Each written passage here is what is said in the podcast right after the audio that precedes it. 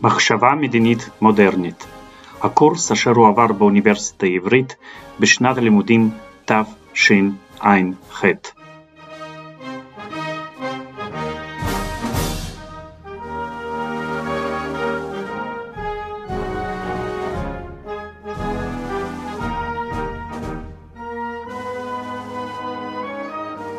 ערב טוב וברוכים הבאים, ואני מקווה שהייתה לכם חופשה נעימה, ובמהלך החופשה קרו כמה דברים.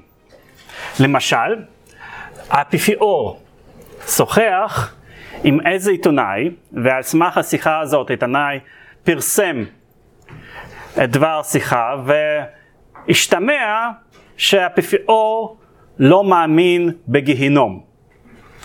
ואז יום לאחר מכן באו החשות, הוא לא באמת התכוון, אם כי עם האפיפיור הזה אפשר להאמין בכל דבר, כי לפני זמן מה כמה מדמויות בולטות בכנסייה הקתולית כתבו מכתב מאוד חריף שהם האשימו את האפיפיור, אם לא בכפירה, עדיין נזהרים בכבודו, אלא גם בזה שהוא לא ממש מקפיד על עיקרי האמונה הקתולית.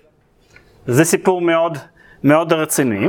למה זה קשור אלינו? כי פשוט דיברנו על תומאס הופס, שגם תומאס הופס לא האמין אה, בגיהינום, ומי יודע, אולי האפיפיור הזה שמע על כך וגם חשב, או, רעיון טוב, אולי באמת גיהינום לא קיים. אז זו נקודה ראשונה. נקודה שנייה, אני אה, הבטחתי בש, בשיעור האחרון להסתכל בנקודה מסוימת בקשר לשאלה על ג'ון לוק. מי, מי שאלה את ה, מישהי שאלה את השאלה הזאת על ג'ון לוק אה, כאשר אה, הוא דיבר על נושא של רכוש ועל מה הוא מבסס את הטענה שהאלוהים נתן את הרכוש של אה, אה, את הקרקע לבני אדם במשותף ואני בדקתי ויש כמה דברים שאני יכול לומר על זה. דבר ראשון זה הצידוק הרשמי בטקסט. אה, לוק מתבסס על הפסוק מהתהילים אה, והארץ נתן לבני אדם. אז אה, את הפסוק הזה הוא מפרש שהוא נתן את הארץ במשותף לבני אדם. מדוע כל כך חשוב לו לטעון שה, שהאלוהים נתן את הארץ במשותף לבני אדם, כי זה בא בהקשר של הוויכוח שלו מול רוברט פילמר.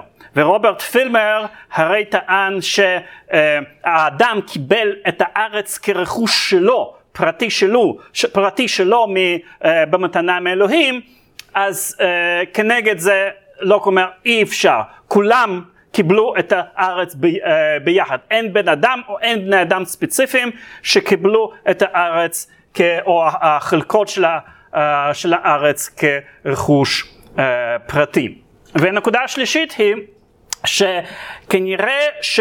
וזה מה שחלק מהספרות אומרת, כנראה שלא uh, מתבסס על תפיסה תיאולוגית קיימת, שלמשל קיימת אצל הוגה דעות פוליטי שחי מאה שנה לפניו ומאוד השפיע על לוק, לוק מצטט אותו הרבה בספר, קוראים לו ריצ'רד הוקר,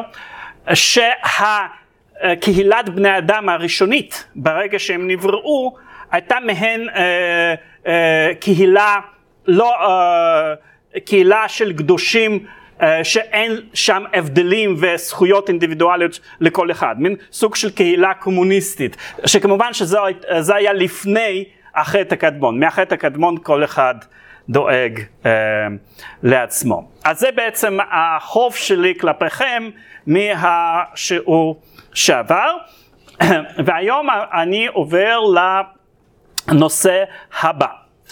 אז עד כה דיברנו על uh, שלושה הוגים פוליטיים של העת החדשה המוקדמת, uh, מקיאוולי, הופס, לוק, uh, ושלושתם שותפים לתפיסה שמתפתחת באותה תקופה, שגורסת כי ההסדרים הפוליטיים הם פרי, רוצ, פרי רצונם של בני אדם, ולא של הטבע או של האל.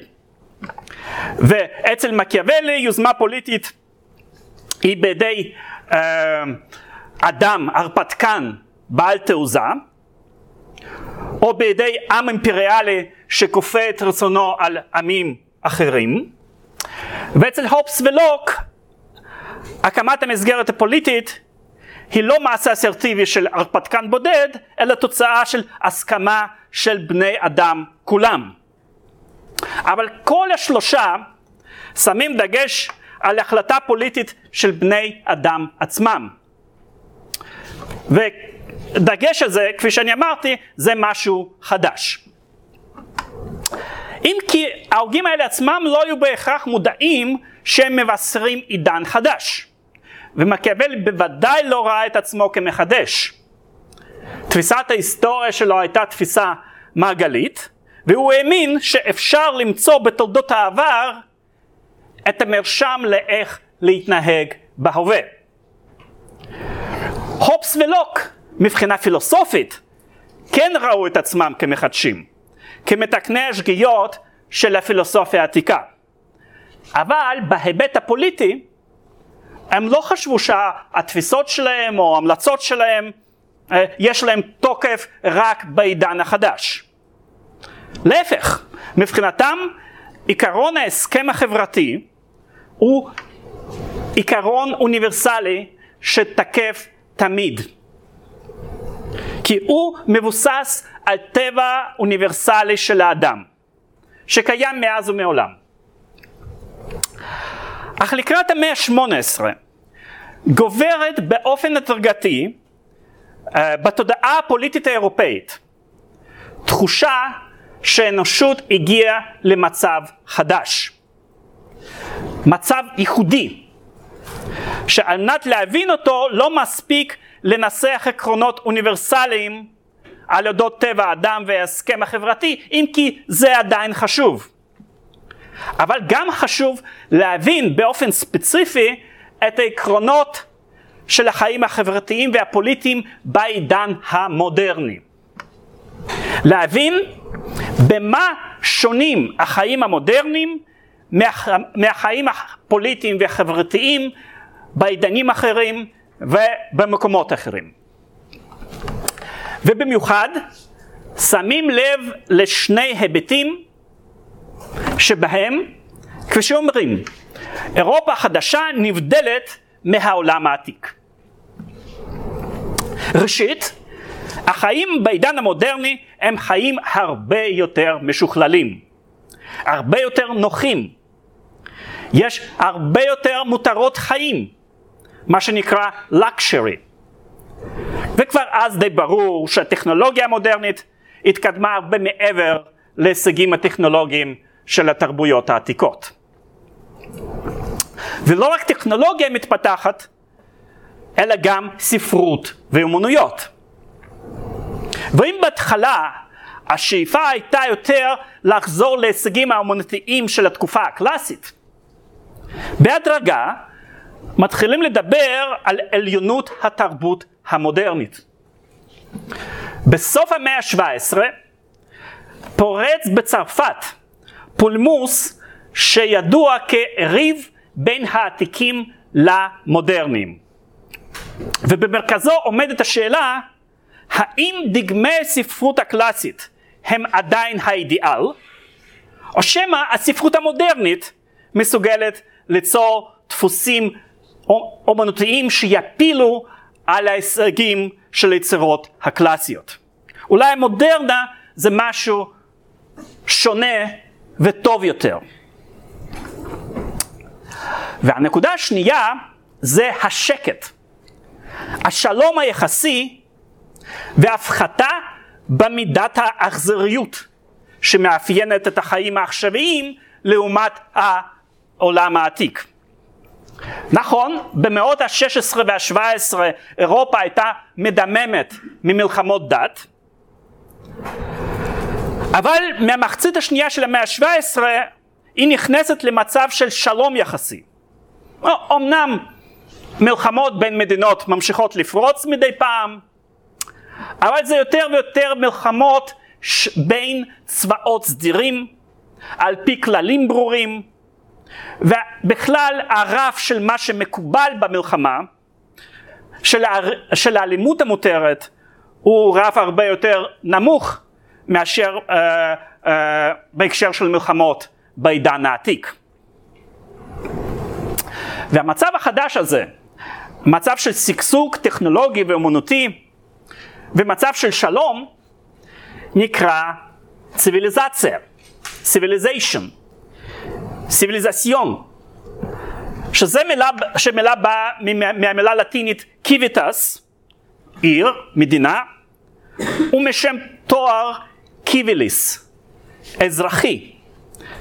מילה שיש לה קונוטציות של חיים מתורבתים, חיים מפותחים במסגרת של אישות מדינית. לעומת החיים הגסים, הפרימיטיביים, חיים מחוץ למסגרת החברתית המורכבת. חיי ציוויליזציה כבר התקיימו במידה זו או אחרת בעבר.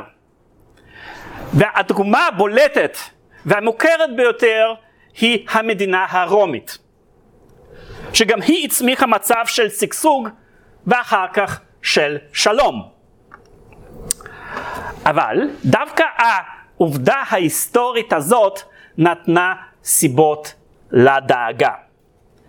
כי מה שההיסטוריה לימדה הוא שציוויליזציות קורסות או נכבשות. בוודאי ציוויליזציה הרומית, אבל גם ציוויליזציות אחרות. סין, שנכבשה פעמים רבות על ידי מונגולים, פרס, שנכבשה על ידי ערבים, והחליפות הערבית שבתורה נכבשה על ידי טורקים, וכולי. והסברה הייתה שהקריסות האלה אינן מקריות. שבחיי ציוויליזציה טמון משהו שמביא במוקדם או במאוחר לנפילתה. והמשהו הזה, כך נטען מדי פעם, זה האופי של בני אדם שחיים בציוויליזציה ונהנים מציוויליזציה. מה שעלול לקרות להם זו הידרדרות מוסרית. במובן שהם יזנחו את טובת הכלל. בן אדם שמעדיף את עצמו יותר מאשר את טובת הכלל, הוא בן אדם שחסרות לו מידות מוסריות טובות. הוא יכול להיות בן אדם נעים הליכות, מנומס, אבל זה רק משום שהוא בן אדם יותר צבוע. הוא דואג למעשה רק לעצמו. ובן אדם כזה הוא רך, עדין, שלא רוצה להילחם ולהסתכן.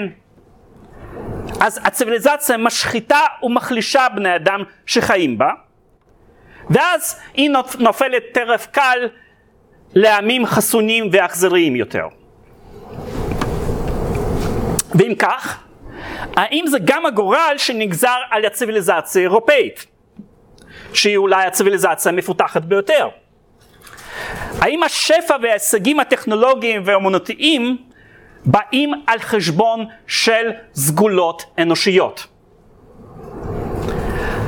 האם העובדה שהאדם המודרני מונע יותר על ידי אינטרסים מאשר טובת הכלל, שהוא יותר מנומס ופחות מוסרי, האם העובדה הזאת מחלישה את חוסנה של הציוויליזציה? או שלא? אולי הציוויליזציה המודרנית שונה באופן מהותי מציוויליזציות אחרות, ושיש בה משהו מיוחד שמאפשר לה להימלט מהמלכות של חיים נוחים אבל גם משחיתים. ואלה היו שאלות שמאוד הטרידו את האינטלקטואלים באותה, באותן שנים. ולמען האמת, מרבית ההוגים החזיקו בדעה יחסית אופטימית. אמנם היו כאלה שבישרו רעות, אבל הם היו מיעוט. הרוב חשב שציוויליזציה מודרנית די ייחודית, ושכנראה לא צפויה לקרוס. אבל זאת הייתה אופטימיות מסויגת, אופטימיות זהירה. הצלחת הציוויליזציה אינה מובטחת מראש. ולכן חשוב מאוד לחקור את הציוויליזציה ולנסות להבין אילו תכונות ייחודיות משמרות אותה ולטפח את אותן התכונות. ואחד ההיבטים החשובים של כל ציוויליזציה הוא המבנה הפוליטי. ובהקשר הזה השאלה היא במה שונה הפוליטיקה המודרנית. ואם הפוליטיקה המודרנית אה, משמרת את הציוויליזציה או שהיא מסכנת אותה. ואני כמובן רוצה להתמקד בהיבט הזה של הדיון כי הקורס שלנו עוסק במחשבה פוליטית. אם כי צריך לזכור שההיבט הפוליטי קשור בקשר הדוק עם uh, שאר היבטים בחיי ציוויליזציה. ואני אציג במהלך שלושת הנושאים הבאים שלוש התייחסויות שונות לחיי, uh, לסוגיה של חיי פוליטיקה בעידן המודרני, כאשר הכוונה היא למאה ה-18. גישה אחת היא גישה אופטימית,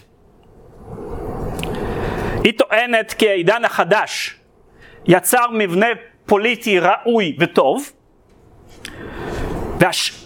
והמבנה הזה הוא תנאי חשוב לחוסנה של הציוויליזציה המודרנית. זו גישה של מונטסקיה. הגישה השנייה היא גישה הפוכה, היא גישה פיסימית, היא סולדת מהציוויליזציה המודרנית. היא לא מאמינה שהמוסדות הפוליטיים שהתפתחו בציוויליזציה המודרנית מסוגלים לרפא אותה. זו תהיה גישה של רוסו. אה, והגישה השלישית היא מעין שילוב בין שתי התפיסות האלה. היא אמנם ביקורתית כלפי ציוויליזציה, מודעת לחולשות שלה, אבל היא משלימה עם הציוויליזציה וחושבת שלציוויליזציה יש משאבים פוליטיים פנימיים לתיקון ולשיפור. וזאת uh, תפיסה שאני אדגים uh, על בסיס הגותו של אדם פרגוסון והנאורות הסקוטית. אז היום אני אתחיל בגישה הראשונה ובמונטסקיה שאצלנו בקורס מייצג את הגישה הראשונה הזאת. כן, בבקשה.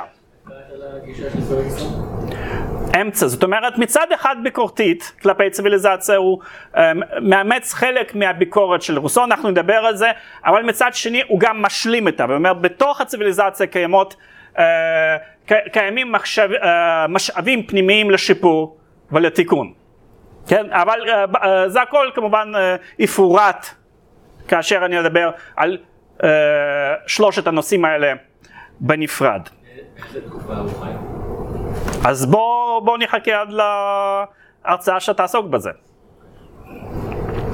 רגע, מי יביא לגישה השלישית?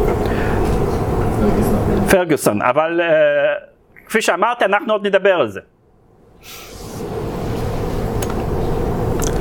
אוקיי, מונטסקיה נולד ב-1689 ומת ב-1755. היה צרפתי, בן למשפחה אריסטוקרטית ועמידה, והתעניין מאוד בגורלה הפוליטי של צרפת ושל אירופה כולה. וכאשר הוא התבונן, התבונן במבנה הפוליטי של אירופה, הוא מצא שצמח בה משטר פוליטי מיוחד במינו. משטר של מלוכה חזקה, כביכול, אבל מלוכה שמתנהגת באופן מתון כלפי תושביה. לרוב מכבדת את הזכויות האישיות וזכויות הרכוש שלהם, נצמדת לחוקי היסוד ומוגבלת על ידי החוקים האלה. וזאת אפילו בשיא הזוהר של אבסולוטיזם. אפילו המלך האבסולוטי, לואי ה-14, לא היה כל יכול. למשל, הוא היה מוגבל על ידי גופים שנקראו פרלמנטים.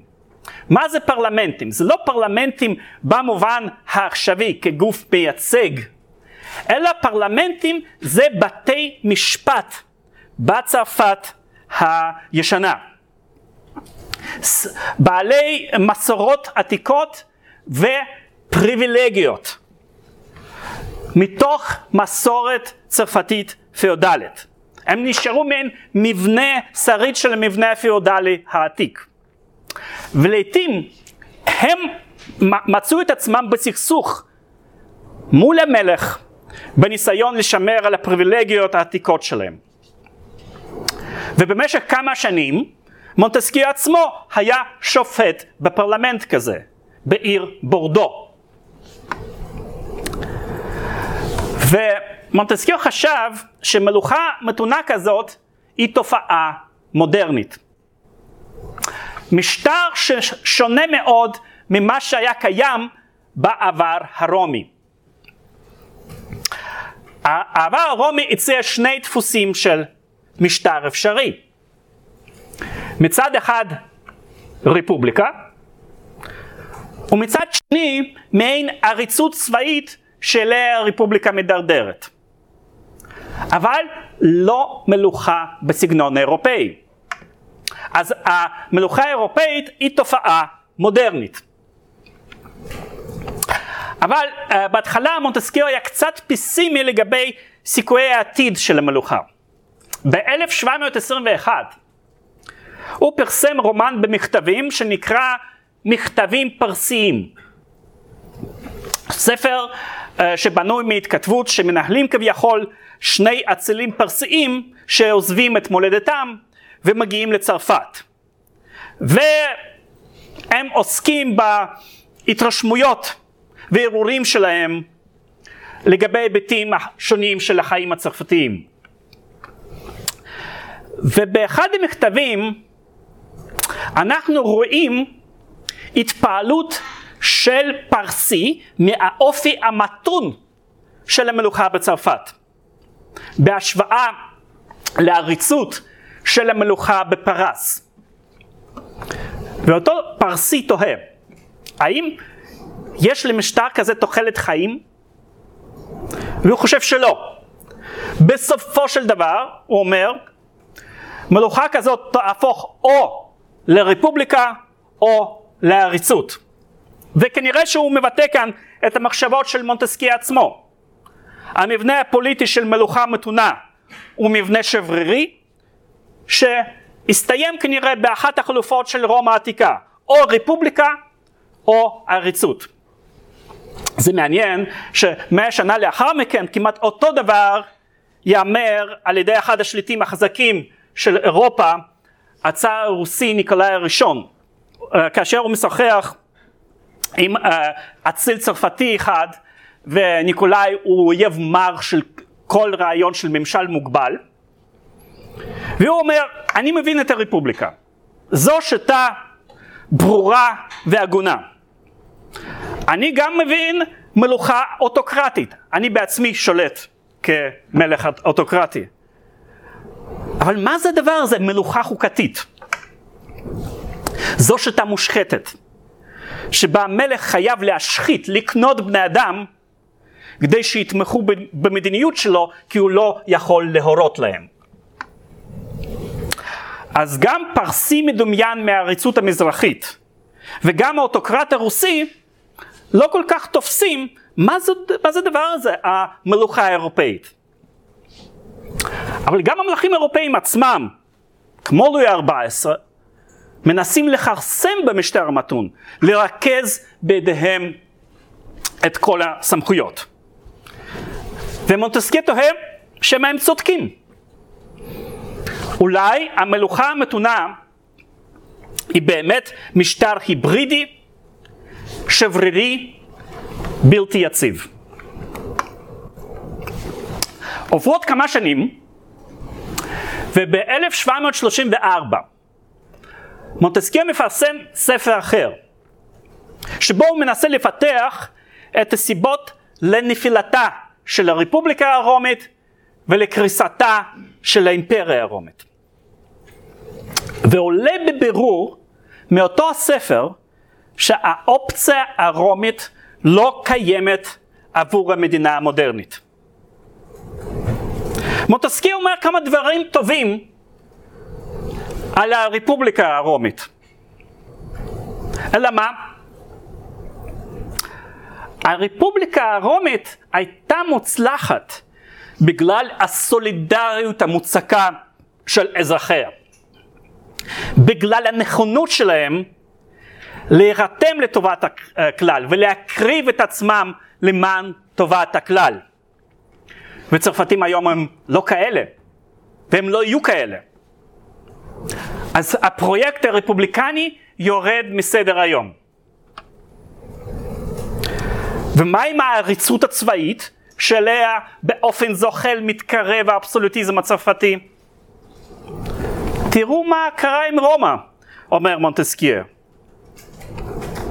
העריצות הצבאית היא זאת, לא המותרות, שהשחיתה את המידות של העם הרומי, אומר מונטסקייה.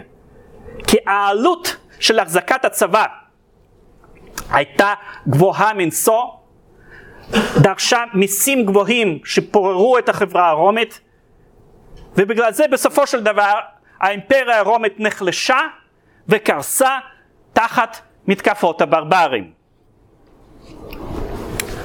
אז גם העריצות איננה אופציה. אז מה נשאר? נשארת המלוכה המתונה. ובשנת 1748 מונטסקיה מפרסם ספר, שהוא הספר הארוך והחשוב ביותר שלו, שנקרא על רוח החוקים. והספר הזה מיד הופך לרב מכר, והוא נחשב לאחד הספרים המשפיעים ביותר uh, במאה ה-18. ואחת המטרות של הספר היא להראות שהמלוכה המתונה היא לא מבנה היברידי ושברירי, אלא משטר יציב בפני עצמו. בעל היגיון משלו, משטר לגיטימי, והמשטר המתאים ביותר לחברה המודרנית. כן מושחת, כן מבוסס על אי שוויון, אבל רק המשטר הזה משמר את הציוויליזציה. ועל מנת להבין מדוע מונטסקיה חשב כך, אה, צריך לדון במכלול התפיסה שלו כפי שבאה אה, לידי ביטוי בספר הזה. עד עכשיו יש שאלות? כן, בבקשה. לא הבנתי רק מה גרם לשינוי בדעה שלו. טוב, מה גרם uh, לשינוי uh, בדעה שלו זה uh, אני לא יכול לומר. כן, uh, אפשר, uh, אפשר להסתכל, ולפעמים כאשר אנחנו מדברים על דעות, לא תמיד אפשר למצוא קשרים סיבתיים, למה בני אדם מסוימים חושבים בצורה מסוימת. אפשר להניח את הסיבות, אפשר, אי אפשר להוכיח את הסיבות. אנחנו מבינים את ההיסטוריה האינטלקטואלית כשאנחנו מבינים מה ובאיזה הקשר בני אדם אמרו משהו. כל, כל השאר זה היפותזות, כן? אז יש לי כמה היפותזות, אבל זאת שאלה, אה, אה, שאלה שאני לא יכול לענות עליה בצורה אה, נחרצת. אוקיי, רוח החוקים. מהרבה בחינות התפיסה של מונטסקיה אה, נשענת על תפיסות קלאסיות וימי ביניות של אה, חברה ומוסר.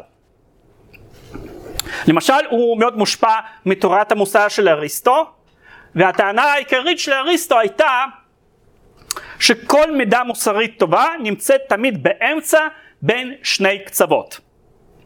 וזו גם הייתה תפיסה של מונטסקיה. מונטסקיה דוגל במתינות, בהימנעות אה, מפתרונות קיצוניים, ואמצע הדרך בשבילו היא דרך הסגולה.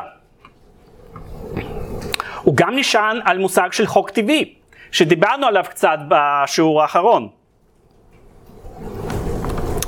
אמנם בחברות שונות יש חוקים שונים, אבל כל החוקים האלה כביכול נובעים מחוקים אוניברסליים, שתקפים עבור תבל כולו.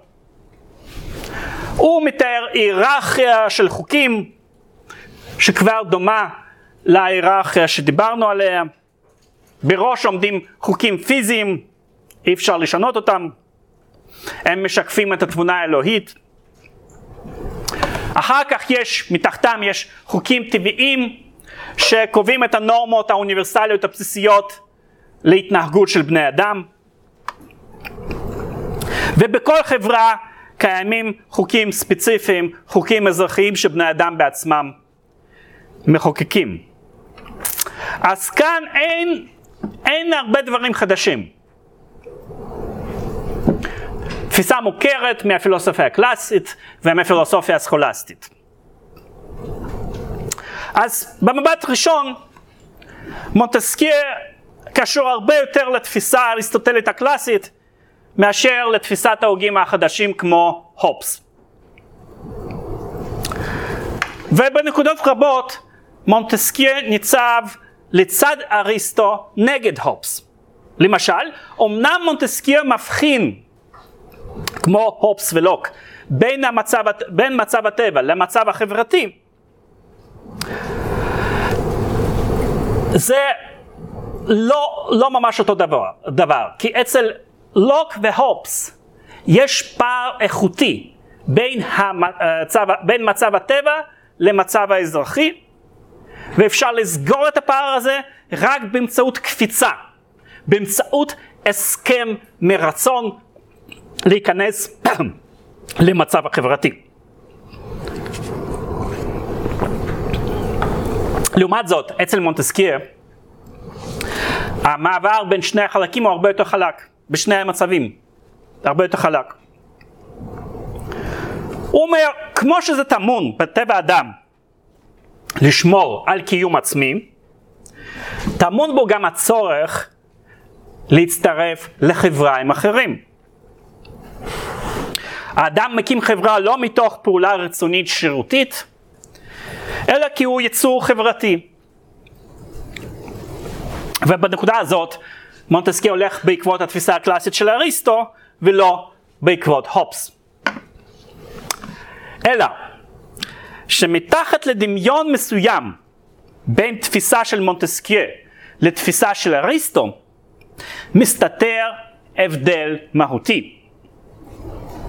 והופס דוחה את הופס, uh, מונטסקיה דוחה את הופס לא כדי לחזור לתפיסה הקלאסית, אלא כדי להציג במסווה של דיבורים קונבנציונליים על החוק הטבעי והמתינות תפיסה חדשה ורדיקלית. תפיסה ששוללת את ההנחה שקיים מרשם אוניברסלי לפוליט... לפוליטיקה טובה ולמשטר פוליטי טוב. מונטסקיה לא חושב שטבע האדם הוא אחיד. הוא לא חושב שאפשר למצוא את המשטר הטוב ביותר. לפחות uh, זאת הגישה המוצהרת שלו. אמנם אתם יכולים כבר לנחש שגם למונטסקיה יש העדפה למשטר מסוים, משטר מלוכה. אבל הוא מעדיף את המשטר הזה לא כמרשם כללי, אלא בכפוף לנסיבות ההיסטוריות הספציפיות. ובכל מקרה הגישה הרשמית שלו היא שאי אפשר לטעון באופן מוחלט שמשטר כזה או משטר אחר הוא משטר הטוב ביותר. כל משטר הוא לפעמים טוב ומתאים, ולפעמים פחות טוב ופחות מתאים, תלוי בתנאים הספציפיים. עכשיו, יש כאן כביכול סתירה, כי מצד אחד, מונטסקיו אומר שלתנאים שונים מתאימים משטרים שונים וחוקים שונים. אבל כפי שאמרתי קודם, הוא גם אומר שיש דבר כזה חוק טבעי. אבל אם קיים חוק טבעי, אז איך אפשר להימנע מהמסקנה שהמשטר והחוקים שמתאימים או תואמים הכי טוב, הכי קרוב לחוק הטבעי, הם המשטר והחוקים הטובים ביותר. אבל אם בודקים בתשומת לב, רואים שאין למעשה סתירה. כי מונטסקיה למעשה מרוקן חוק טבעי, אה, חוק טבעי כמעט מכל תוכן. והוא מקנה לו, מקנה לו בעיקר משמעות פורמלית. מה, מה החוק הטבעי קובע? החוק הטבעי קובע כי חוקי החברה צריכים להיות כאלה שיתאימו בצורה המיטבית לטבע הדברים, כך הוא אומר. אבל טבע הדברים זה לא דבר אחיד. כי בני אדם וחברות הם לא אותן חברות ואותם בני אדם כל הזמן. יש ביניהם הרבה הבדלים. כתוצאה מהבדלי אקלים, הבדלי אופי הקרקע, הבדלי היסטוריה, הבדלי הנורמות המוסריות וכולי. וכל הדברים האלה יוצרים הבדלים משמעותיים בין בני אדם. ומכיוון שבני אדם שונים כל כך אלה מאלה, אז אין דבר כזה חוק אידיאלי שיתאים לכולם. נהפוך הוא, לעמים שונים מתאימים חוקים שונים. ולכן החוקים הטובים ביותר הם אלה שמתאימים בצורה, בצורה הטובה ביותר לאופי של עם ספציפי זה או אחר.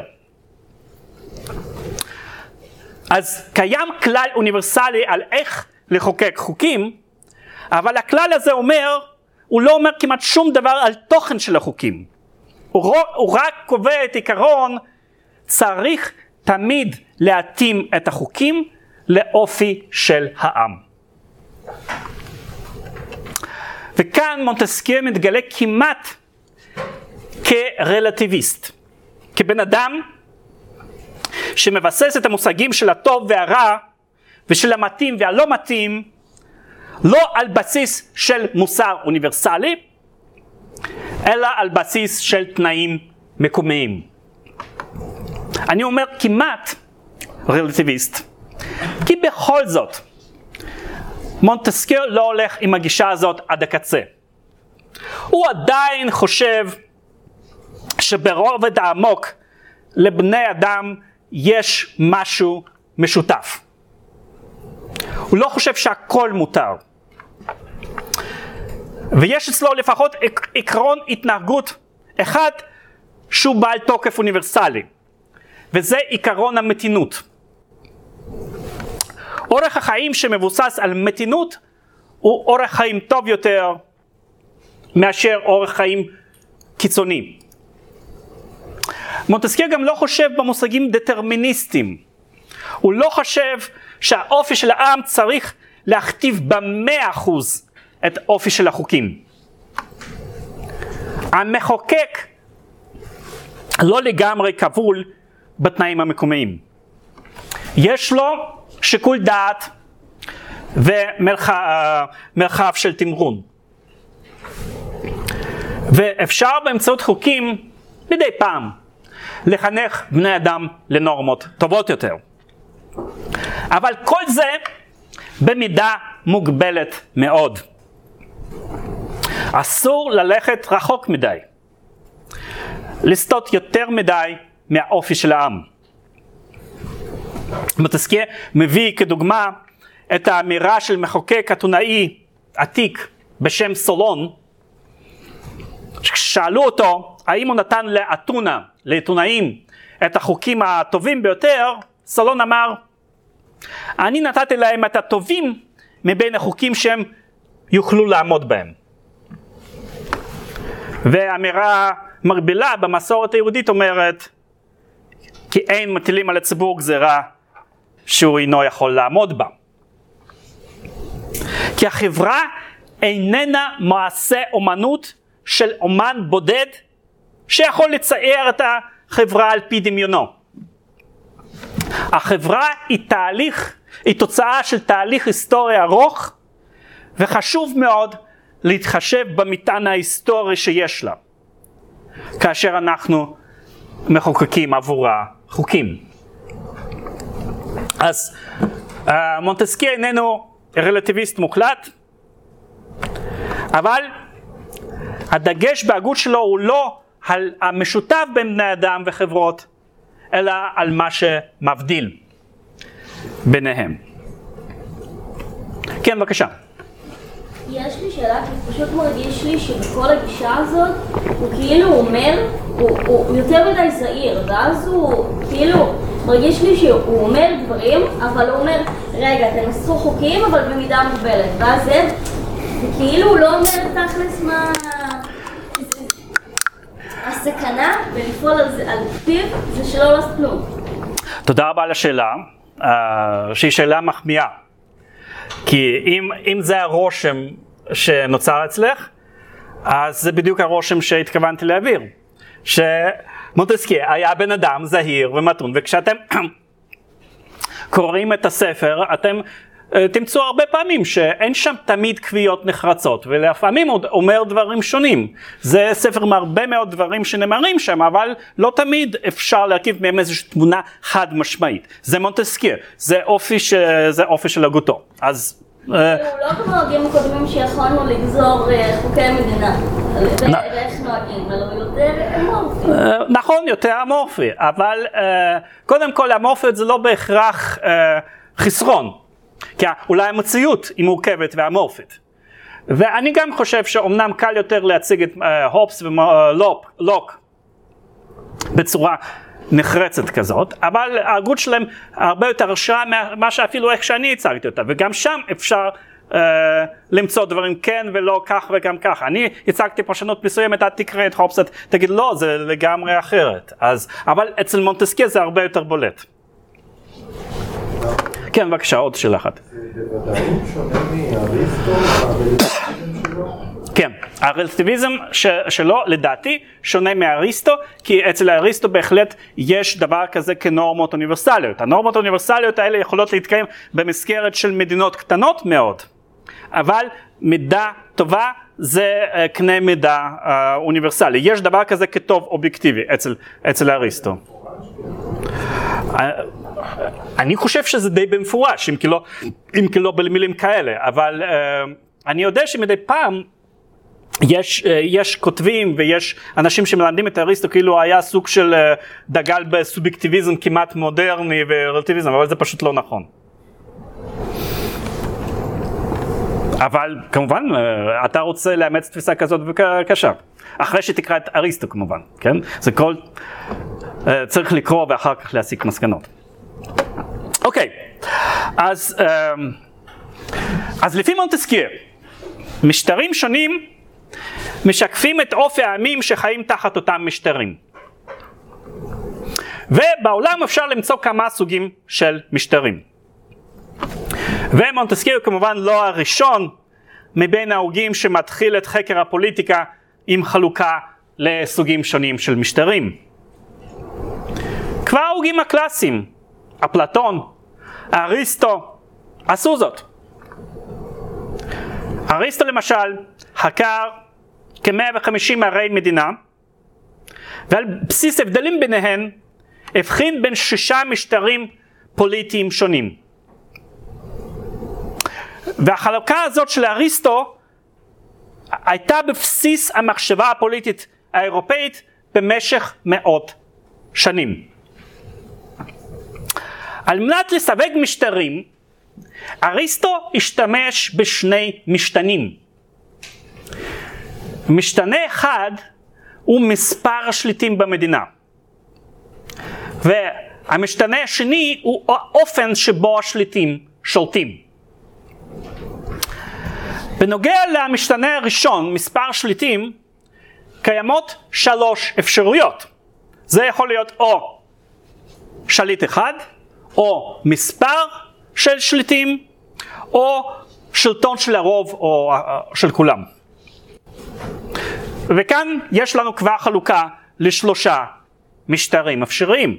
אבל כל אחד, את כל אחד משלושת המשטרים האלה אפשר לנהל בשתי דרכים שונות.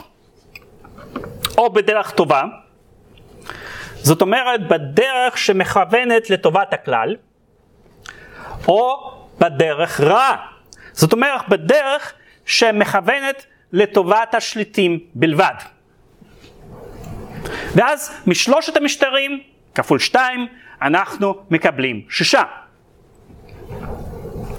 והסיווג מבוסס על שני קריטריונים, כמה אנשים שולטים ואיך הם שולטים. אז זו החלוקה הרווחת במחשבה האירופאית במשך מאות שנים. כאשר אנחנו מגיעים לעידן המודרני, יותר ויותר הוגים, כמו הופס, דוחים את המשתנה השני, את הקריטריון של איך מנהלים את המדינה, טוב או רע. כי בעיני הופס ואחרים, טוב ורע זה דברים סובייקטיביים. אי אפשר לבסס עליהם סיווג אובייקטיבי של משטרים. אז מה שנשאר הוא רק המשתנה הראשון, מספר שליטים. אם זה שלטון של בן אדם אחד, אז זה מלוכה. שלטון של מעטים, אריסטוקרטיה. שלטון של כולם, דמוקרטיה. כך כותב הופס. כאשר מונטסקיה בא לסווג משטרים, במבט ראשון הוא עושה זאת בדרך המוכרת. הוא מסווג אותם בעיקר על פי השאלה כמה שליטים יש במדינה. והתשובה לשאלה הזאת נותנת את המבנה החוקתי של המשטר, או מה שמונטסקיה מכנה טבע המשטר. והוא אומר שיש שלושה סוגים של משטרים בהתאם לטבע שלהם. יש רפובליקות, שבהן השלטון מופקד בידי כלל האזרחים או חלק מסוים מהאזרחים. הרפובליקה שבה כל בני אדם שולטים נקראת דמוקרטיה, והרפובליקה שבה חלק שולטים נקראת אריסטוקרטיה. אבל מדובר בסוג אחד של משטר, רפובליקה. שנית, יש משטר שנקרא מלוכה. טבע המלוכה הוא שהיא נשלטת על ידי בן אדם אחד, בתנאי שאותו אדם שולט באמצעות ועל פי חוקי יסוד. המשטר השלישי הוא עריצות. עריצות גם היא נשלטת על ידי בן אדם אחד, אבל בניגוד למלך, העריץ שולט לפי רצונו השרירותי. החוקים אינם מגבילים אותו. עכשיו, אם איזשהו סטודנט היה מכין טבלה כזאת, סיווג כזה, הוא היה יוצא עם ציון נכשל. כי מונטסקיה עושה כאן לכאורה דבר שלא ייעשה. הוא מערבב בין שני משתנים שונים. הרי ההבדל בין רפובליקה מלוכה למלוכה הוא ההבדל במספר השליטים. ואילו ההבדל בין מלוכה לעריצות הוא הבדל בנוגע לשאלה האם יש במדינה חוקי יסוד. המלוכה נשלטת על פי חוק והעריצות מתנהלת בלי חוק. אז יש כאן ערבוב. מה עוד? מונטסקיה מכניס לתוך קטגוריה אחת שני משטרים מאוד שונים, אריסטוקרטיה ודמוקרטיה. מה, הוא לא מודע להבדלים בין דמוקרטיה לאריסטוקרטיה? כן מודע. הוא כל הזמן בספר מבחין בין תכונות של אריסטוקרטיה לתכונות של דמוקרטיה. ועדיין הוא מתייחס אליהן כאותו סוג של משטר. מה הולך כאן? התשובה היא שההבחנה בין משטרים על פי טבע המשטר היא בכלל לא ההבחנה האמיתית של מונטסקיה. זו הבחנה ראשונית בלבד. כי ההבדל במספר שליטים הוא רק סימפטום להבדלים מהותיים יותר. על פי הסימפטום הזה בדרך כלל אנחנו יכולים לזהות משטר. בדרך כלל יקרה שברפובליקות תהיה חוקה דמוקרטית או אריסטוקרטית. בדרך כלל יקרה שהרצויות והמלוכות ינוהגו על ידי בן אדם אחד. אבל זה, אלה הם לא דבורים, לא דברים שקובעים את סוג המשטר. יכולים להיות יוצאים מן הכלל. מונטסקי אומר שגם גם לאימפריה הפרסית וגם לספרטה העתיקה היו מלכים, אבל לא פרס ולא ספרטה היו מלוכות. אחת הייתה עריצות והשנייה רפובליקה. או במקום מסוים, מונטסקי מתייחס לאנגליה כאל רפובליקה במסווה של מלוכה. כרפובליקה שיש לה מלך. כי טבע המשטר, המבנה החוקתי, זה בכלל לא הדבר החשוב ביותר. עבור מונטסקייה, סוג המשטר נקבע על ידי משהו אחר לגמרי. על ידי משהו שמונטסקיה קורא לו עיקרון המשטר. ועיקרון המשטר מתייחס לאופי של בני אדם שחיים באותה המדינה. אופי של בני אדם הוא זה שקובע את אופי המשטר. היום אנחנו היינו קוראים לזה תרבות פוליטית. ובעיני מונטסקיה צריך להבחין בין משטרים בראש ובראשונה על פי האופן שבה אזרחים מתייחסים למדינה שלהם.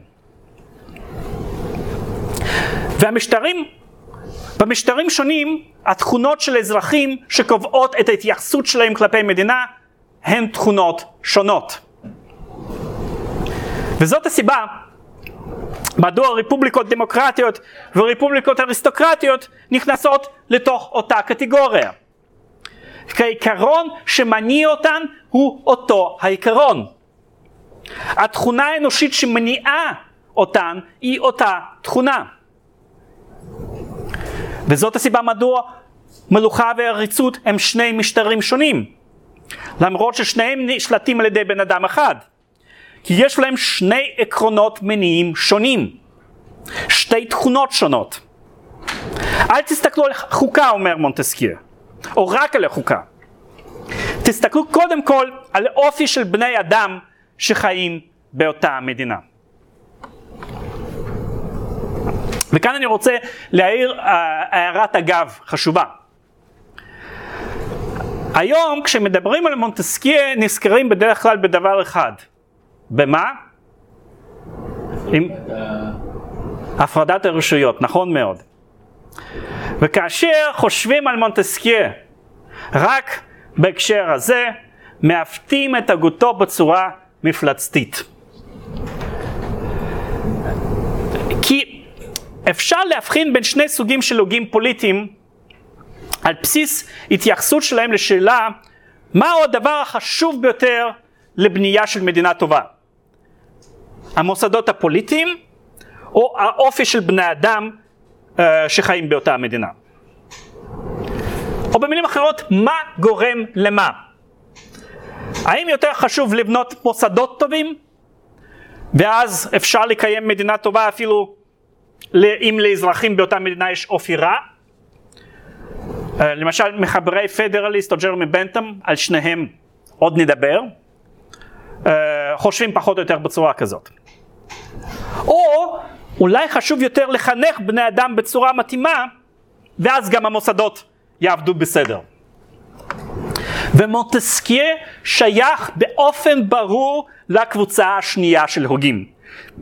אמנם המוסדות חשובים, אבל הדבר העיקרי שקובע זה האופי של בני אדם ולא המוסדות.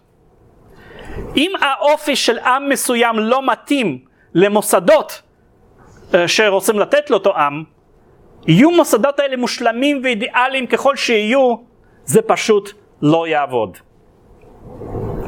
עכשיו, רעיון הפרדת הרשויות, כפי שאנחנו מכירים אותו, מבוסס על התפיסה שאפשר לבנות משטר טוב באמצעות בנייה של מוסדות טובים. וזה הולך בניגוד מוחלט לתפיסתו של מונטסקיה. אמנם דיבר על הפרדת רשויות ועוד נגיע לזה, אבל הוא לא דיבר עליה כעל פתרון אוניברסלי שמתאים לכולם. הפרדת הרשויות היא רק תוספת, והיא מתאימה רק לסוג מסוים של חברות. אוקיי, אז מונטסקייה מחלק משטרים על פי עיקרון המניע שלהם. כאשר הוא מדבר על עיקרון המשטר הוא מתכוון לאופי של אזרחים ולאופן שבו הם מתייחסים לשלטון. והוא אומר שיש שלושה עקרונות שונים שכל אחד מהם אופייני לאחד המשטרים שהוא מתאר. התכונה שמניעה את הרפובליקה היא מידה טובה, בצרפתית ורטו, גם בדמוקרטיות וגם באריסטוקרטיות. התכונה המניעה את המלוכות היא כבוד, לנור, והתכונה המניעה את העריצות היא פחד. אז נתחיל ברפובליקה ובעיקרון שמניע אותה, הוורטו, המידה הטובה. האזרחים ברפובליקות, ורק ברפובליקות, אומר מונטסקייה, צריכים להיות בעלי מידה טובה. כאשר הוא לראשונה פרסם את הספר, אז אה, כמו שקורה פעמים רבות, אה, רוב האנשים לא קראו אותו בתשומת לב, ובאו אליו בטענות, ואמרו, מה אתה אומר שמידות טובות קיימות רק ברפובליקה? מה, במלוכות לא חיים בני אדם בעלי מידות טובות? אז, אה, ובמהדורה השנייה מונטסקי עונה להם, אתם לא קראתם ממש את הספר. כשאני, מת, כשאני מדבר על, קודם כל, הוא אומר, אני מדבר על התכונה המרכזית. זה לא אומר שבמלוכות לא חיים בני אדם שיש להם גם מידות טובות. אבל דבר שני ויותר מרכזי, שכשאני מדבר על מידה טובה, אני, מדבר, אה, אני מתכוון למשמעות מאוד ספציפית של המילה הזאת, ורטו. אני מתכוון למידה טובה פוליטית. ומהי מידה טובה פוליטית? מידה טובה פוליטית היא תכונה מאוד מיוחדת. היא תכונה של אהבת הרפובליקה. או אם אתם רוצים, אהבת המולדת.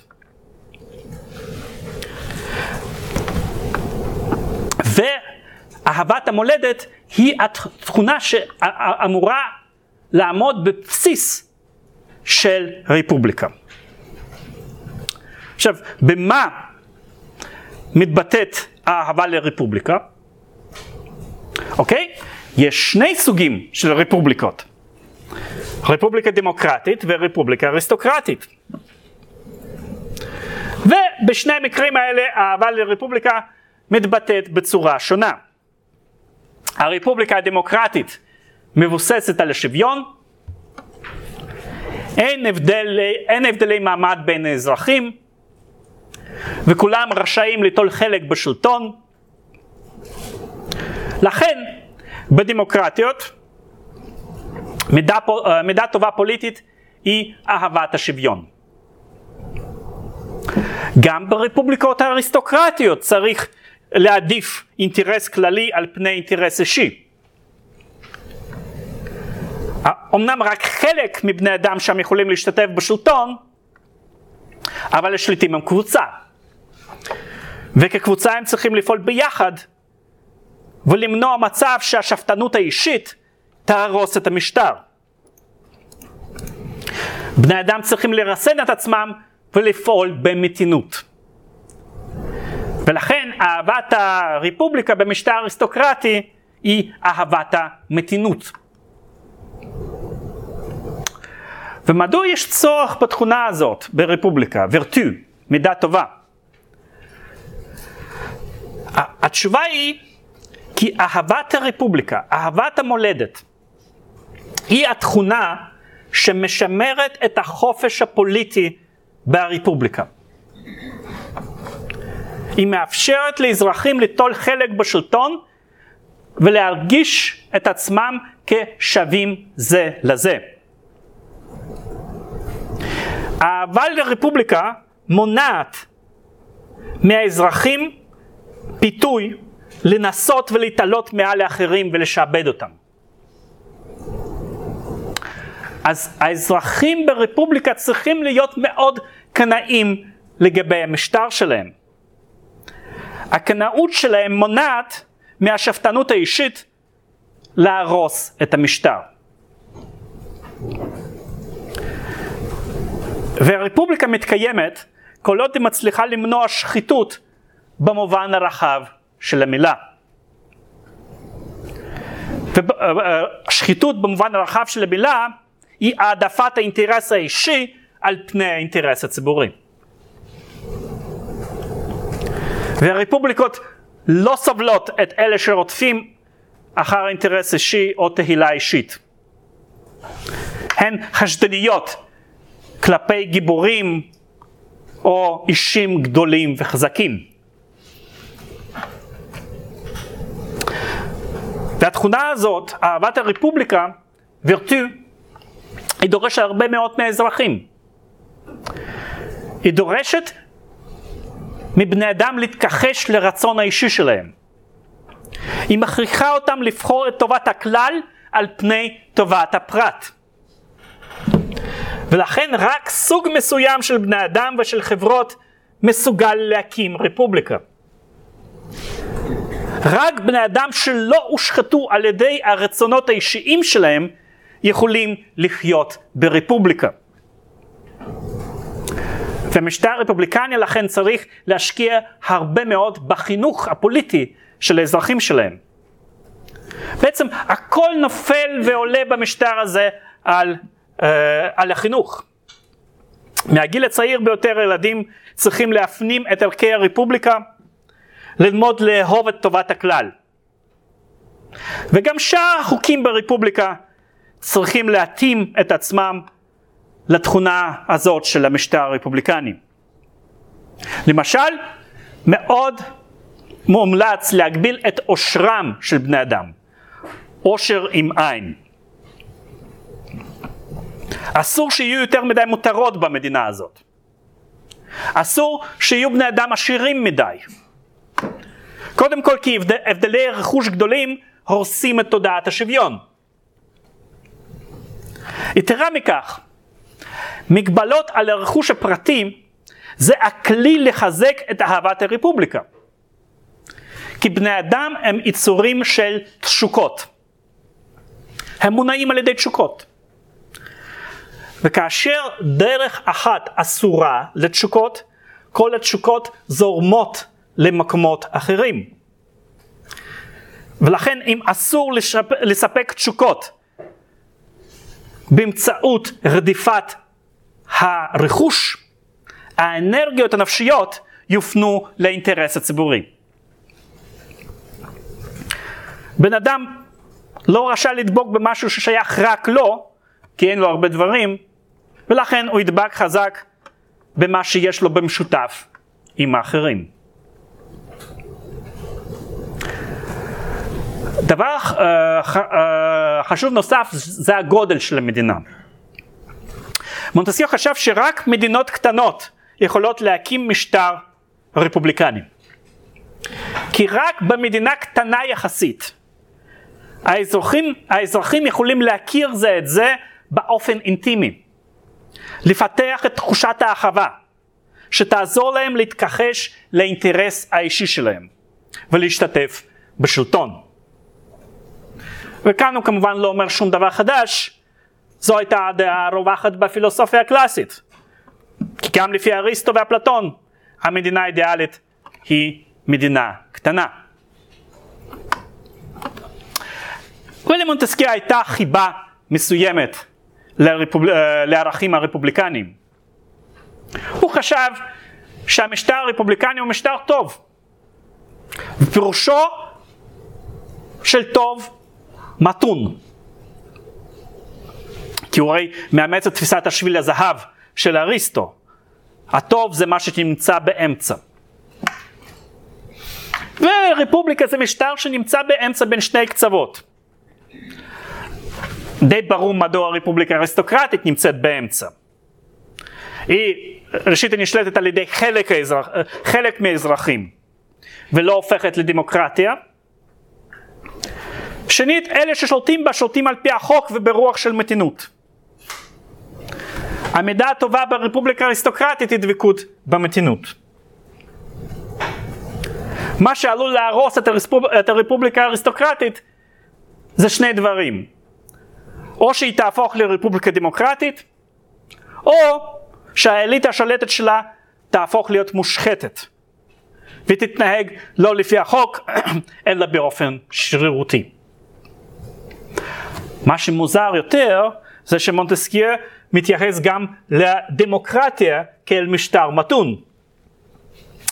הוא, בהחלט לא מחבב את הדמוקרטיה, אבל בכל זאת הוא מכליל אותה לקטגוריה של הרפובליקות. והוא חושב שרפובליקות הן משטרים מתונים.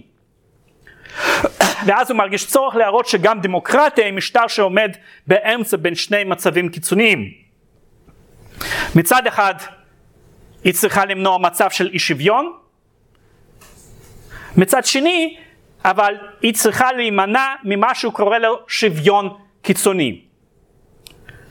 שוויון קיצוני זה מעין מצב אנרכי שבו אזרחים לא מסוגלים לציית לאזרחים אחרים. הרי גם בתנאים של שוויון פוליטי יש לפעמים צורך במינוי של בעלי תפקידים ואזרח צריך לדעת איך לציית להם. למרות שכולם שווים. ואם הם אינם יודעים לציית אלא כולם רוצים להנהיג אז זו שחיתות. והיא פותחת פתח לעריצות של מי שיוצא הכי חזק במאבק. אז גם דמוקרטיה היא משטר שנמצא באמצע, בין אי שוויון מצד אחד לשוויון קיצוני מצד שני. אז מונטסקיה מחבב רפובליקות, אומר רפובליקות הן משטר לגיטימי, במיוחד הרפובליקות אריסטוקרטיות, אבל אני חושב שרפובליקה מתאימה לסוג מסוים של בני אדם.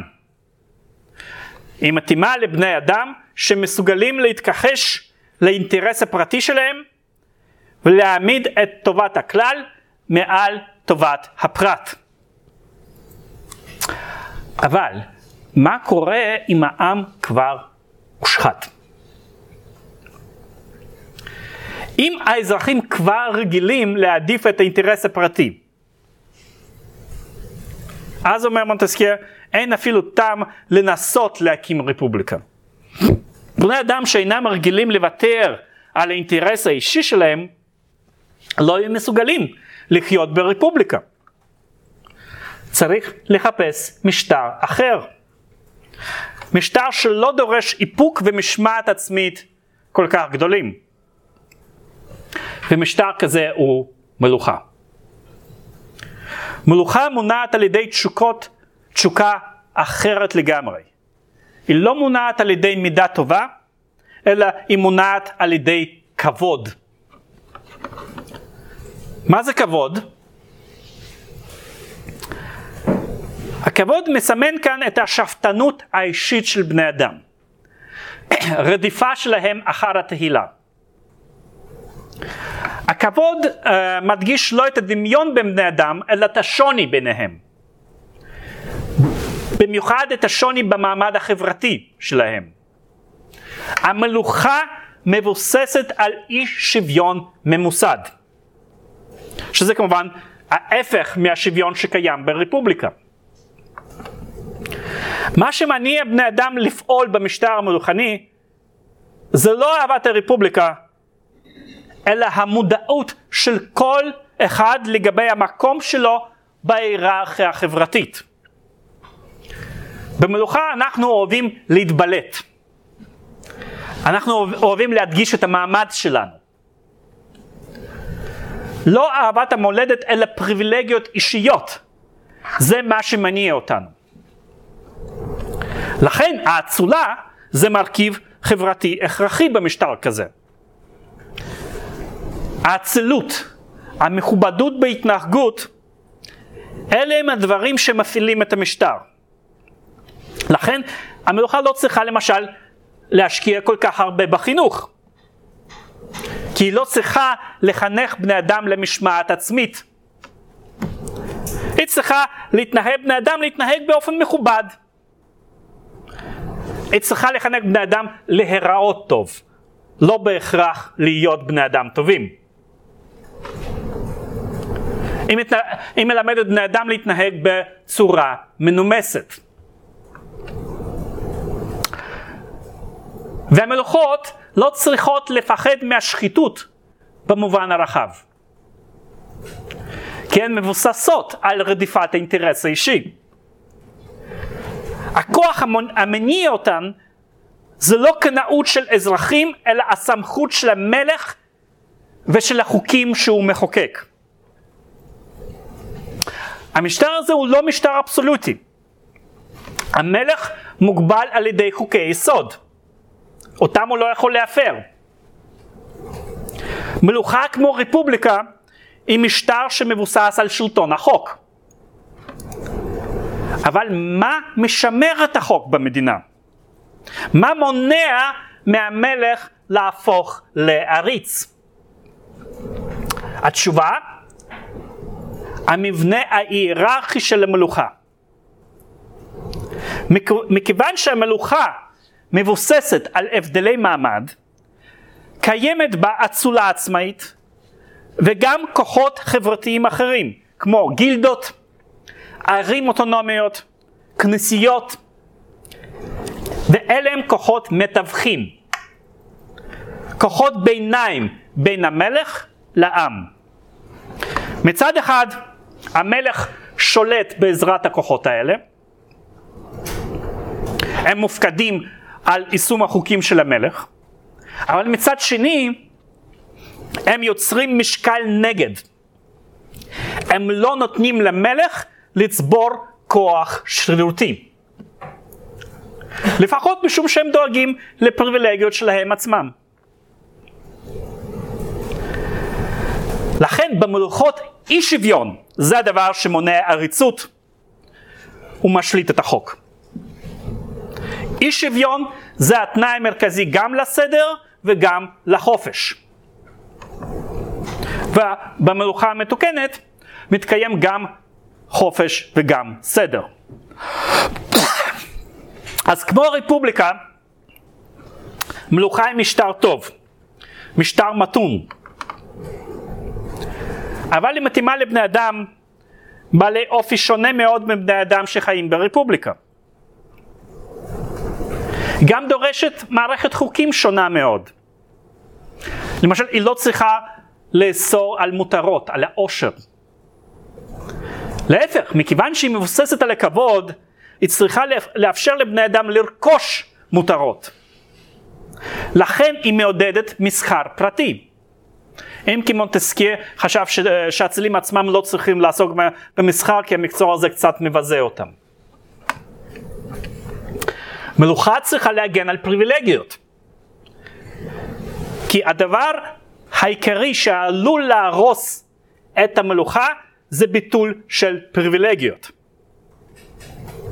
לכן, כמו שיש לשמור על קנאות, אה, לשמור בקנאות על השוויון ברפובליקות, כך צריך גם להיאבק בעד פריבילגיות במלוכה. הגודל של מלוכות צריך להיות גודל ביניים, בערך בגודל של מדינה אירופאית טיפוסית. אם הן קטנות מדי, הן יהפכו לרפובליקות. אם הן גדולות מדי, הן יתפצלו. כי הרי המלוכות מבוססות על אצולה מתוקף ירושה ובעלת אחוזות. ואם בעלי אחוזות נמצאים רחוק מדי, הם יצאו מתחת לשליטתו של המלך. אז לפי מונטסקיר יש להימנע משתי סכנות הפוכות. מצד אחד יש להימנע מאובדן כוחה של האצולה, כי היא הגוף uh, שמונע מהמלך להפוך לעריץ.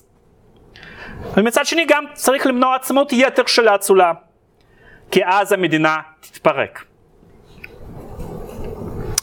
אז מונטסקיה האמין שהמשטר המתאים עבור הציוויליזציה המודרנית הוא המלוכה. בני אדם מודרניים לא מסוגלים לחיות ברפובליקות. בני אדם מודרניים הם בעלי שפטנות אישית. הם אוהבים כבוד, הם אוהבים מותרות חיים. הם לא מסוגלים לנהל חיי ענווה שדרושים מהאזרח ברפובליקה. ומדי פעם נראה שלמרות ההערכה שמונטסקייה רוכש לרפובליקה, ולמרות הרלטיביזם המוצהר שלו, הוא כן סבור שהמלוכה היא המשטר הטוב ביותר באופן כללי. שהיא המשטר המתון במיטבו. שהחיים המודרניים הם החיים הטובים ביותר. והסיבה היא שהם חיי נימוסין ועדינות. אמנם אזרחי הרפובליקות העתיקות היו בעלי מידות טובות רבות, אבל הם גם היו אכזריים מאוד. לא היו להם רגשי רחמנות ואבירות. ורגשי רחמנות ואבירות עומדים גבוה מאוד בסולם הערכים של מונטסקיה.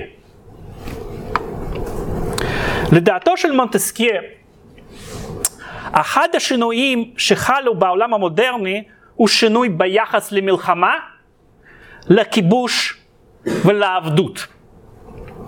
וזה שינוי לטובה. מונטסקיה היה איש שדגל בשלום והתנגד לאכזריות. הוא חשב שזכויות המלחמה והכיבוש צריכות להיות מוגבלות. המלחמה שהמדינה מנהלת יכולה להיות מוצדקת רק על פי אותם עקרונות שבאמצעותם אנחנו מצדיקים אלימות מצד של בן אדם פרטי. העילה היחידה לאלימות של בן אדם פרטי היא הגנה עצמית, מאבק על הישרדות. לכן גם אלימות מצד מדינה יכולה להיות מוצדקת רק אם זו נאבקת למען הישרדות שלה. אמנם מוטסקיה לא שולל מתקפת מנע, ומשאיר את זה לשיקול הדעת של המדינאים, לדעתו מתקפה כזאת מוצדקת יותר מצד מדינות קטנות, כי הן נמצאות בסכנה רבה יותר מאשר מדינות גדולות. אבל אפילו שיש מקרים שבהם מדינה רשאית להתחיל מלחמה, מדובר במלחמה בין מדינות, לא בין בני אדם פרטיים. אסור להפחיל, להפעיל אלימות נגד בני אדם שחיים במדינה עוינת אם זה לא נדרש על מנת להשיג ניצחון צבאי הכרחי. ולכן המנהג של העת העתיקה להרוג או לשעבד את האוכלוסייה של המדינה העוינת הוא מנהג פסול. ולכן גם זכות הכיבוש צריכה להיות מוגבלת. מונטסקי אומר שבהיסטוריה ישנן דוגמאות שונות של יחס לאוכלוסייה נכבשת.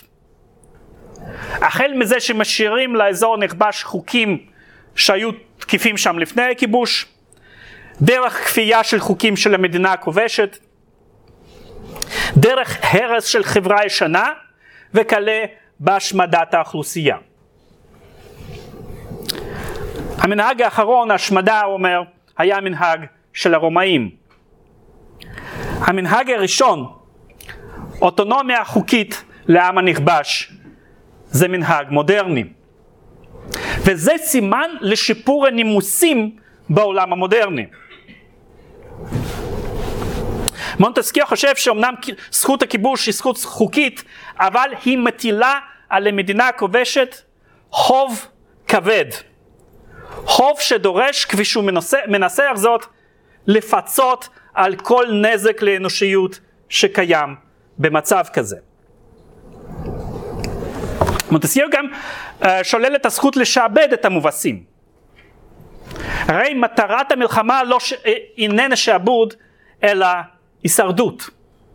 הניצחון במלחמה הוא ניצחון על מדינה ולא על בני אדם. וניצחון לא מקנה למנצח שום זכות לשעבד בני אדם. מוטסיה גם uh, מתנגד נחרץ של מוסד העבדות. בהיבט הזה הוא אומר,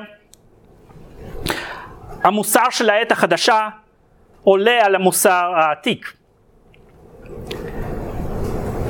העבדות בתוך אירופה כבר לא מקובלת, והוא יוצא בביקורת נוקבת על שרידי המוסד הזה בעולם ועל סחר עבדים באפריקה ובאמריקה. אז בסך הכל מונטסקיה ראה שיפור ניכר במוסר המלחמה בעת המודרנית לעומת העת העתיקה. ואומנם האינטרס האישי הפך בני אדם מודרניים ליותר מושחתים מבחינה ציבורית, הוא גם הפך אותם לפחות אכזריים. לכן אין טעם בכלל לחלום על הרפובליקה. רפובליקות שייכות לזמן העתיק. בני אדם מודרניים לא מסוגלים ולא צריכים לחיות על פי אמות המידה הרפובליקניות. הם אוהבים אי שוויון, הם אוהבים כבוד, הם אוהבים נוחיות החיים. וכל ניסיון להכניס שוויון אל תוך המדינה המודרנית יגרום רק לאסון. שוויון כזה לא יהיה שוויון שמבוסס על מידה טובה. להפך, זה יהיה סוג אחר לגמרי של שוויון. זה יהיה שוויון שמבוסס על כוח ברוטלי ועל פחד.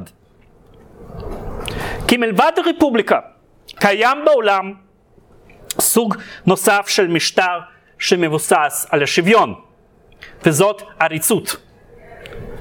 בעריצות קיים שוויון, אבל זה לא שוויון מתוך חופש פוליטי, אלא שוויון מתוך עבדות פוליטית. ומי שינסה להקים רפובליקה היום, עלול להקים עריצות. וכאן אנחנו מגיעים לסוג השלישי של המשטר, העריצות. והעיקרון המניע של העריצות הוא פחד. כמו במלוכה, בעריצות יש שליט אחד, אבל הוא שולט לא באמצעות חוקים, אלא על פי רצונו השירותי. במשטר כזה אין כוחות ביניים מתווכים, אין אצולה מתוקף הירושה. יש רק בעלי תפקידים שתלויים לחלוטין ברצונו של השליט. כולם שווים בפני השליט. והשוויון שלהם הוא שוויון של עבדות. למשל, לכן העריץ לא צריך אה, להשקיע בחינוך. במשטר כזה אין מקום לא למידה טובה ולא להתנהגות מכובדת. החינוך במדינה כזאת הוא פשוט מאוד. צריך ללמד את הנתינים לציית, ולציית מתוך פחד. ועריצות היא סוג של משטר שמתאים למדינות בעלות שטח גדול. כי רק שלטון חזק במרכז יכול להחזיק את כל המחוזות ביחד ולהשליט את מרותו במרחקים עצומים. מוטסקיו גם עושה הבחנה נוספת בין העריצות לשאר המשטרים. לדעתו, רפובליקה ומלוכה הם משטרים מתונים. הם מתנהלים על פי חוק. והחוק מרסן את הצד הרע של, uh, של האדם. בעריצות אין ריסון כזה. המשטר של העריצות הוא לא מתון, הוא משטר קיצוני מטבעו. הוא מבוסס על הכוח. הוא מבוסס על סיפוק מתמיד של התשוקות השירותיות וההרסניות של השליט. לכן אפילו אין טעם לשאול מה עלול להשחית את העריצות. כפי שאנחנו שואלים על הרפובליקה והמלוכה. העריצות היא מושחתת מטבעה. המשטר הזה הוא באופיו מושחת כי הוא משטר קיצוני. וכל דבר קיצוני נוטה להרס עצמי. שום משטר שמבוסס רק על הכוח והפחד לא יהיה משטר יציב. עכשיו, מונטסקייה מציין מספר מד... מדינות שהוא מחשיב כעריצויות. מדובר בעיקר, בשבילו, באימפריות אסיאתיות גדולות, כמו סין, פרס והאימפריה העות'מאנית. והאימפריה העות'מאנית תופסת את המקום של האחר האלטימטיבי בנרטיב האירופאי של העת החדשה המוקדמת. היא ה-bad guy אה, בספרות הפוליטית של אותה תקופה. ומונטסקיה לא הכיר טוב את המדינות האלה, ניזון מהרבה שמועות, אה, והניתוח שלו של המדינות האלה היה די פשטני. וקוראים רבים מתחו אה, ביקורת עליו בסוגיה הזאת. למשל וולטר. הם טענו שהתיאור שלו של העריצות לא משקף בצורה נכונה את אורח החיים במדינות האלה. אבל כאשר מונטסקיה צייר תמונה קודרת כזאת של העריצות, כאשר הוא הביא דוגמאות מפרס ומטורקיה, הוא לא ממש עסק במדע טהור, באנתרופולוגיה או בגיאוגרפיה. באמצעות התיאור של העריצות המזרחית, הוא נכנס לוויכוח שהרבה יותר רלוונטי עבורו. ויכוח על עתידה של צרפת. בינתיים יש לכם שאלות? כן, בבקשה.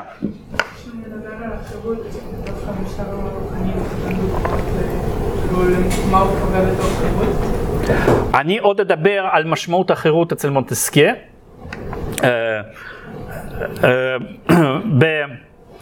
אה, אצל מונטסקיה החירות זה ביטחון, security. הביטחון של האזרח, תחושת הביטחון, מודעות של האזרח לגבי ביטחון, שאף אחד לא יכול לפגוע אותו, בו באופן שירותי. שהוא ייענש, מי שיפגע בו ייענש, ושגם המדינה אה, יש לה סייגים, לא אה, תוכל לפגוע בו באופן שירותי. זה המשמעות של חופש אה, אזרחי אצל, אצל מונטסקיו. אבל על זה, על זה אני אדבר ב, בשיעור הבא. יש עוד שאלות?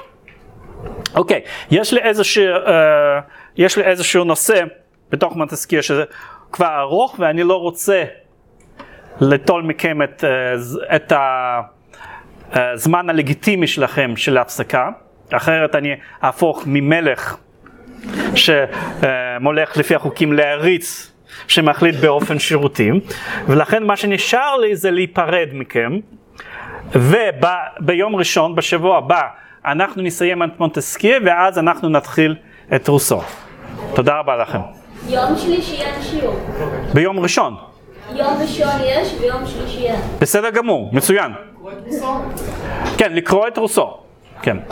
תודה רבה.